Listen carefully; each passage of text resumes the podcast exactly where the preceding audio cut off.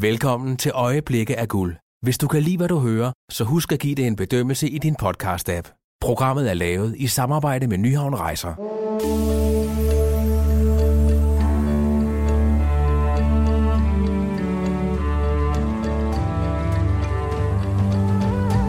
Velkommen til Øjeblikke af Guld. Du lytter til den sjette ud af syv podcast, der kommer ud til de fjerneste afkroge i verden. Mit navn er Benedikte Balling. I denne her podcast skal vi opleve Nordamerika og Kanadas flotte og storslåede natur, og det vilde dyreliv, der udspiller sig her. Vi kommer helt tæt på, når grizzlybjørne fanger laks på Kanadas vestkyst, inden de går i vinterhi. Og de er også en lille smule klundede, ikke? Så, så det er jo ikke, absolut ikke i hver forsøg, at de, at de får fanget en laks. Så at se dem stå der og fægte ud i det blå, eller, eller dykke ned i vandet for at forsøge, forsøge at fange dem under vandet. Øhm, det er jo på alle mulige måder top underholdning. Vi sadler op og rider ud på hesteryg i det vilde vesten i Rocky Mountains. Det er et overvældende landskab og en ufattelig smuk natur, der har været brugt til location til mange film og samtidig har inspireret en lang række af både forfattere, malere og musikere. Men man holder sin kæft og sidder ikke og sluder med alle de andre, fordi at man sidder bare der og suger det hele til sig, fordi det er bare, det er bare så blindende, og det er så rent, og det er så sprødt, og det er så crisp det hele, at det er bare wow. Omkring tre tusind syv hundrede kilometer sydvest for U S A's vestkyst, ude i Stillehavet, ligger staten Hawaii. Hawaii er meget mere end hulladans, ananas og kølige drinks. I farvandet rundt om øerne kan man dykke ned og svømme sammen med The Pacific Manta Ray. Man kigger direkte ind i dem. Øh, vores dykkerinstruktør havde, inden vi dykkede ned, i et forsøg på at berolige os, øh, fortalt, at øh, svælget var så lille på sådan en rokke, at man dårligt kunne få en, få en hånd ned i det. Så vi skulle ikke være bange for, at de spiste os. Øh, det var kun planktonen, de var, de var interesseret i. Den storslåede og ensomme natur i Rocky Mountains i Canada er overvældende. Her er der sneklædte bjergtoppe, vilde dyr, ørne for oven og krystalklare floder, der med den karakteristiske risten signalerer, at her er vi ude på naturens hjemmebane. Omgivet af høje, flotte, majestætiske bjerge, er vi så langt fra civilisationens trygge kår, men til gengæld ude på overdrev af indtryk. I bedste cowboy-stil rider vi ud sammen med Steen Grosen Andersen fra Nyhavn Rejser. Vi rider ud imod solnedgangen med en følelse af at være meget lille i et meget stort og smukt landskab.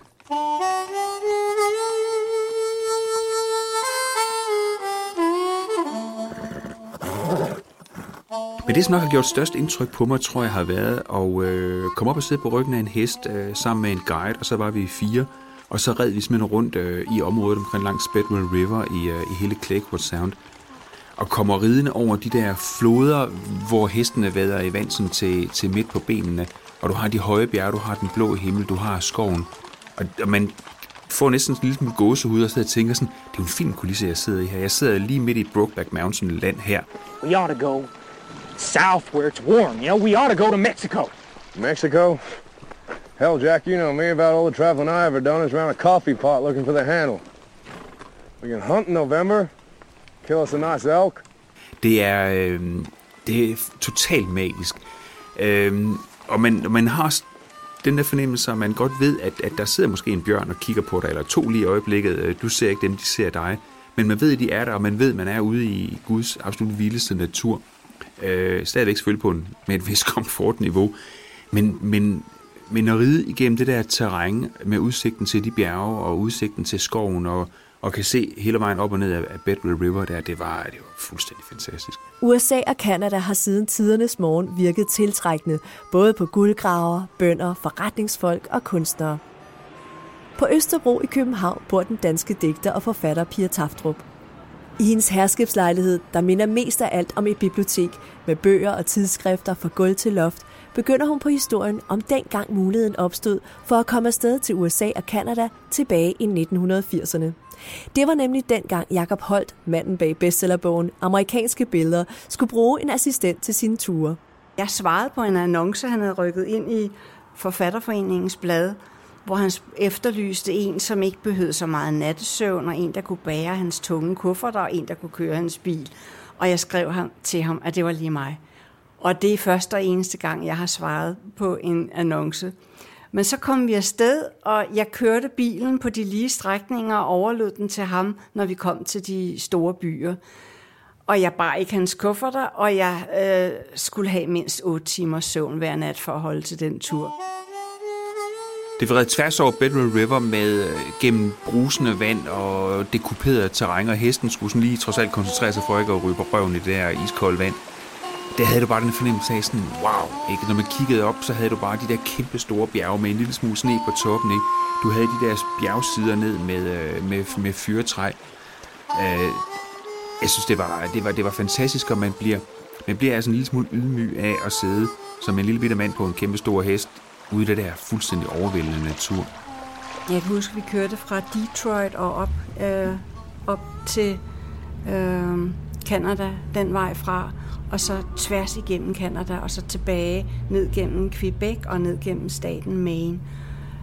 Og det var jo bare fuldstændig overvældende, efter at have været i de der store, beskidte, støvede, vidunderlige, dejlige byer, og så komme til, til den natur, der var der.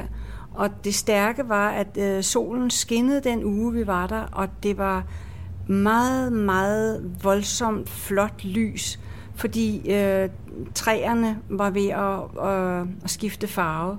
Så jeg vil sige, lyset og øh, farverne i bladene, det var nok sådan det mest overvældende.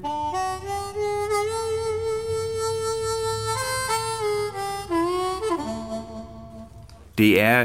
I virkeligheden lyder det som en sådan forholdsvis simpel ting at tage en ridetur på en hest gennem en flod med nogle smukke bjerge. Men når man er der, og man, man sidder midt i det der, ikke? Og det eneste, du kan høre, det er hesten, som puster lidt, øh, og de sjosker igennem det der vand. Alle, alle er stille, alle sidder bare og siger, wow, indvendigt. Det er, det er magisk. Naturen er på alle måder fuldstændig aldeles overvældende, og man, man er sådan lidt... Jeg tror også derfor, man er måske... Man, man holder sin kæft og sidder ikke og sluder med alle de andre, fordi... at man sidder bare der og suger det hele til sig, fordi det er bare det er bare så blindende, og det er så rent, og det er så sprødt, og det er så crisp det hele, at det er bare wow. Det var heldigt var, at hestene de sådan havde prøvet den her tur før, fordi det, det terræn, de red igennem, var ikke, var ikke sådan specielt fremkommeligt. Blandt andet den der flod, vi skulle krydse der, for, for os på to ben ville den have været noget mere kompliceret end for, for hesten, som har fire gør godt med. Når jeg sad ved rattet, så havde jeg en blok liggende i skødet, og så lavede jeg, lavede jeg nogle notater undervejs, mens Jacob lå bag i og sov. Alle de notater, Pia Tafdrup gjorde sig under køreturen, udkom senere i digtsamlingen Sekundernes Bro i nitten otteogfirs. Her er digtet Bag bjergene, der er direkte inspireret af mødet med Kanadas natur. Bag bjergene. Det hvide kvæg i bjergene græsser sol i grønt. Bær om tre ud af to, fire ud af tre. Glødende ørnenæb, svævende fuglecirkel over skove af blod og guld. Stenspring mod ruden og blades utrættelige dans hen over vejen. Det er ikke alt, du ser, der er mere at høre. Bær om fire ud af tre, fem ud af fire. Bag bjergene venter et andet lys.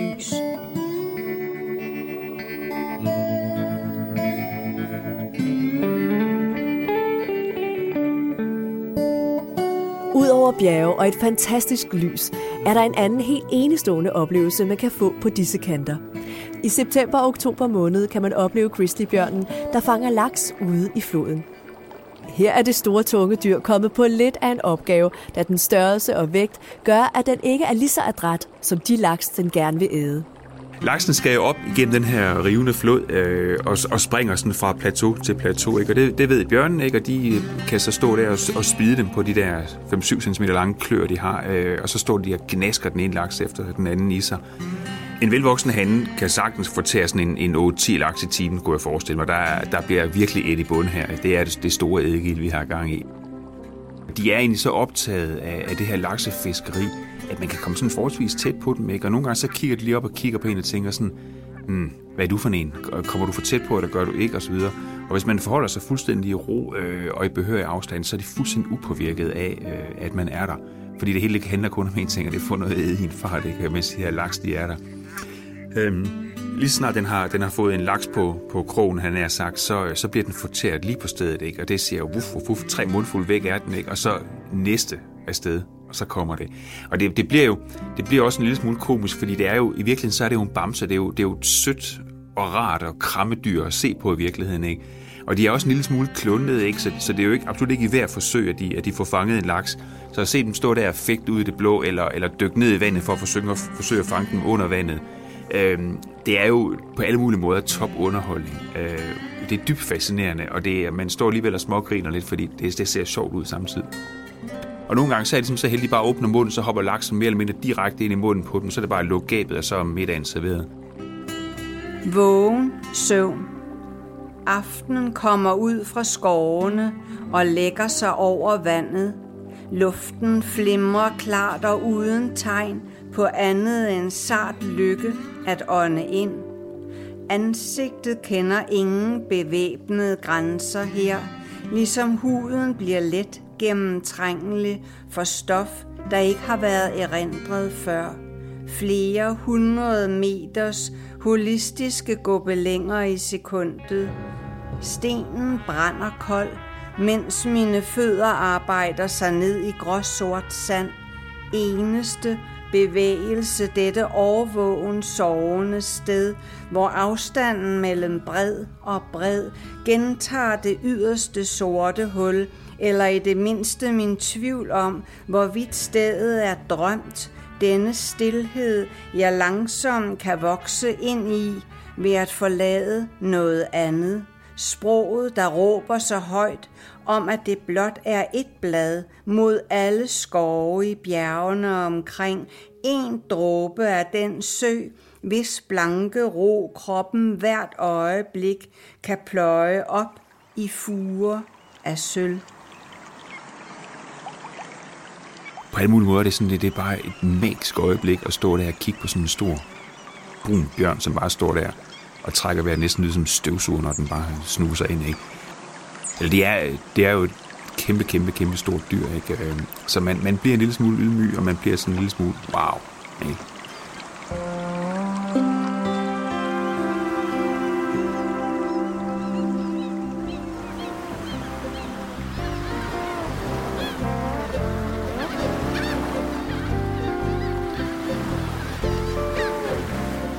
Hawaii er en øgruppe bestående af en, af en lang række øer, langt flere end, end de fleste tror. Seks af dem er beboet, øhm, og den største af dem øh, hedder faktisk også Hawaii. Men for nemhedens skyld, så bliver den kaldt The Big Island. Fortæller Lars Mørk fra Nyhavn Rejser, der har været i rejsebranchen i tyve år. Lars har rejst rundt i U S A omkring halvtreds gange og befinder sig lige så godt i storbyer på østkysten som på vestkysten. Særlig glad er han for Hawaii, for her er tempoet og mentaliteten lidt mere tilbagelænet end inde på kontinentet. For eksempel går politiet i klipklapper og shorts, og det er ikke særlig aloha at dytte i sin bil. Ifølge Lars er Hawaii et af de smukkeste steder i verden. Her kan man snorkle, cykle ned af aktive vulkaner, shoppe, flyve rundt i helikopter og få noget af det bedste fra det kaliforniske og det asiatiske køkken. Her er vulkaner, regnskov og fantastiske strande på et relativt lille område, og i farvandet omkring øen The Big Island er her et enormt rigt dyreliv. En af de største oplevelser, jeg har haft i den forbindelse, er, er en øh, dykkertur øh, med de her kæmpe store Pacific Manta Rays. Stillehavsdjævlerokken, det er den, man ser ud fra Hawaii og rundt omkring Stillehavet. Og grunden til, den er så populær, det er, fordi den er enormt stor. Altså, vi snakker om dyr, der kan få et... Altså, der kan være op til seks meter imellem... Øh, Vi kan kalde det vingerne. Det er jo et kæmpe dyr. Fortæller zoofaglig konsulent, globetrotter og forfatter Michael O. Jørgensen. Michael har arbejdet i store dele af verden inden for naturbevarelse, zoologiske haver og økoturisme. Mange, der har sejlet rundt omkring i Stillehavet for eksempel, eller andre steder, har jo set dem hoppe op af vandet. Og øh, man ved faktisk ikke, hvordan, hvorfor de gør det. Der er en teori om, at det er for, at, at det er hannerne, der gør det, og det er for at imponere hunder, øh, imponere hunderne. Og, øh, og det er jo imponerende. Altså sådan en stor hudlap, nærmest vil jeg tillade mig at kalde det, øh, på over et tons, der hopper op i luften og falder pladask ned. Det ser imponerende ud, så det kan jo godt være. Men der har også været teorier om, at det er parasitter og mange andre ting, men, men der er rigtig mange, der, der tror, at det er, er simpelthen for at imponere hunderne. Udrustet med et, med et dykkercertifikat og, og tilladelse til at dykke ned til atten meter, øhm, er jeg på den her, på den her tur. Det starter om eftermiddagen, hvor man øh, har et dyk, hvor man øh, orienterer sig i, øh, i området, øh, man, skal, man skal være i. dykker efter vores guide ned til cirka ti meter, øh, ned til The Campfire, sætter os på bunden. Det er bælteragende mørkt omkring os. Der er selvfølgelig en masse lys. Vi har alle sammen øh, lamper med. Øhm, øhm, og vi kan begynde at se op i overfladen, at snorklerne også begynder at indfinde sig. Øh, og de lyser ned på os, og vi lyser op på dem, så, så vi kan se, men, men vi kan kun se, hvad der sker omkring os. Vi kan ikke se ud til siderne og, og, og, og, og, og omkring os derudover. Der er det, det specielle ved, ved den her type rokker, det er, at de, de føder levende unger. Der er jo mange rokker, der lægger æg. Har jeg sikkert set, hvis I har været i et akvarie, hvor de har rokke og har æg liggende. Det gør de ikke. De føder levende unger. De har en meget lang drægtighed på over et år. Og så føder de en ny, i gåseøjne, hudlap på en meters penge. Det er jo helt vildt. Det er jo stort dyr. Og det gør også, at de ikke har nogen, der bliver ikke passet på dem. Eller noget. De er fritsvømmende selvfølgelig med det samme, og de har en anselig størrelse, så deres eneste fjender, det er jo hajer og andre ting som store rovfisk, måske også nogle tandvaler, der kan finde på at tage dem, men, men ellers har de jo ikke rigtig nogen fjender. Lige pludselig, så er de her. De her kæmpe store rokker, øh, og de kommer så tæt på. Jeg fik en, en, en rokke så tæt på, at den baskede med vingen på min, på min dykkermaske, så den blev fyldt op med vand. Det man kan opleve, når man, når man går i vandet, de steder, hvor at, at der er mantarokker, der er nogle steder rundt omkring vandet, blandt andet på Hawaii, hvor det er kendt for, at der er mange mantarokker i vandet. Øh, der kan man se store flokke. Nogle gange ser man kun en enkelt, men af til kan man også se store flokke. Det kan selvfølgelig være i forbindelse med parring, men det kan også være på grund af, af det her krill. Altså de her små øh, plankton, og øh, det spiser de ved at åbne munden, og så har de de der to horn, som er årsagen til, at man kalder den en djævlerokke. Øh, den bruger de sådan til at lede føden ind i munden. Jeg sad med en sten i skødet, fordi man er jo selvfølgelig vægtløs, når man sidder dernede på ti meters dybde. Så jeg sad med en sten i skødet, så jeg sad fast på bunden. Øhm, og sad der bare lige så stille i tre kvarter med mit øh, GoPro-kamera og prøvede at tage så mange billeder og så mange små filmstrimler, som jeg overhovedet kunne, af den her helt fuldstændig fantastiske naturoplevelse. Det var jo, øh, det var jo mod naturs egen biograf, vi sad i på, øh, på ti meters dybde. Og, og rockerne er fuldstændig ligeglade, og så vidt jeg ved, at de øvrigt også småblinde, så de manøvrerer bare rundt med, med, med åben gab. Man kigger direkte ind i dem. Øh, vores dykkerinstruktør havde, inden vi dykkede ned, i et forsøg på at berolige os, øh, fortalt, at øh, svælget var så lille på sådan en rokke, at man dårligt kunne få en, få en hånd ned i det. Så vi skulle ikke være bange for, at de spiste os. Øh, det var kun planktonen, de var, de var interesseret i. Djævlerokken er jo stort dyr, øh, men der er ikke nogen eksempler på, at, at folk er kommet til skade. Det er klart, at hvis man svømmer ind i den, er det sikkert ikke så behageligt, men altså, det er jo en, de fleste bliver bare paf, så jeg vil umiddelbart sige, at den største far er, at man, man glemmer at holde fast om mundstykket, er bare befibbelse. Det er helt fantastisk at se de her store dyr. Det er jo som en kæmpe skygge, når de sådan kommer nærmest svævende gennem vand, vand, øh, vandlagene. Men, men oplevelsen at sidde dernede og, og se de her dyr og, og og mærke moder natur bevæge sig rundt om sig på den måde, og i øvrigt en, en variant af moder natur, som jo er så milevidt fra, hvad man kan opleve øh, på mere hjemlige breddegrader. Det har, øh, det har sat sig i min hukommelse, og det har sat sig i min, i min lyst til at, skal, til at skal prøve det igen, og jeg skal derud igen. Øhm, en, helt, en helt unik oplevelse.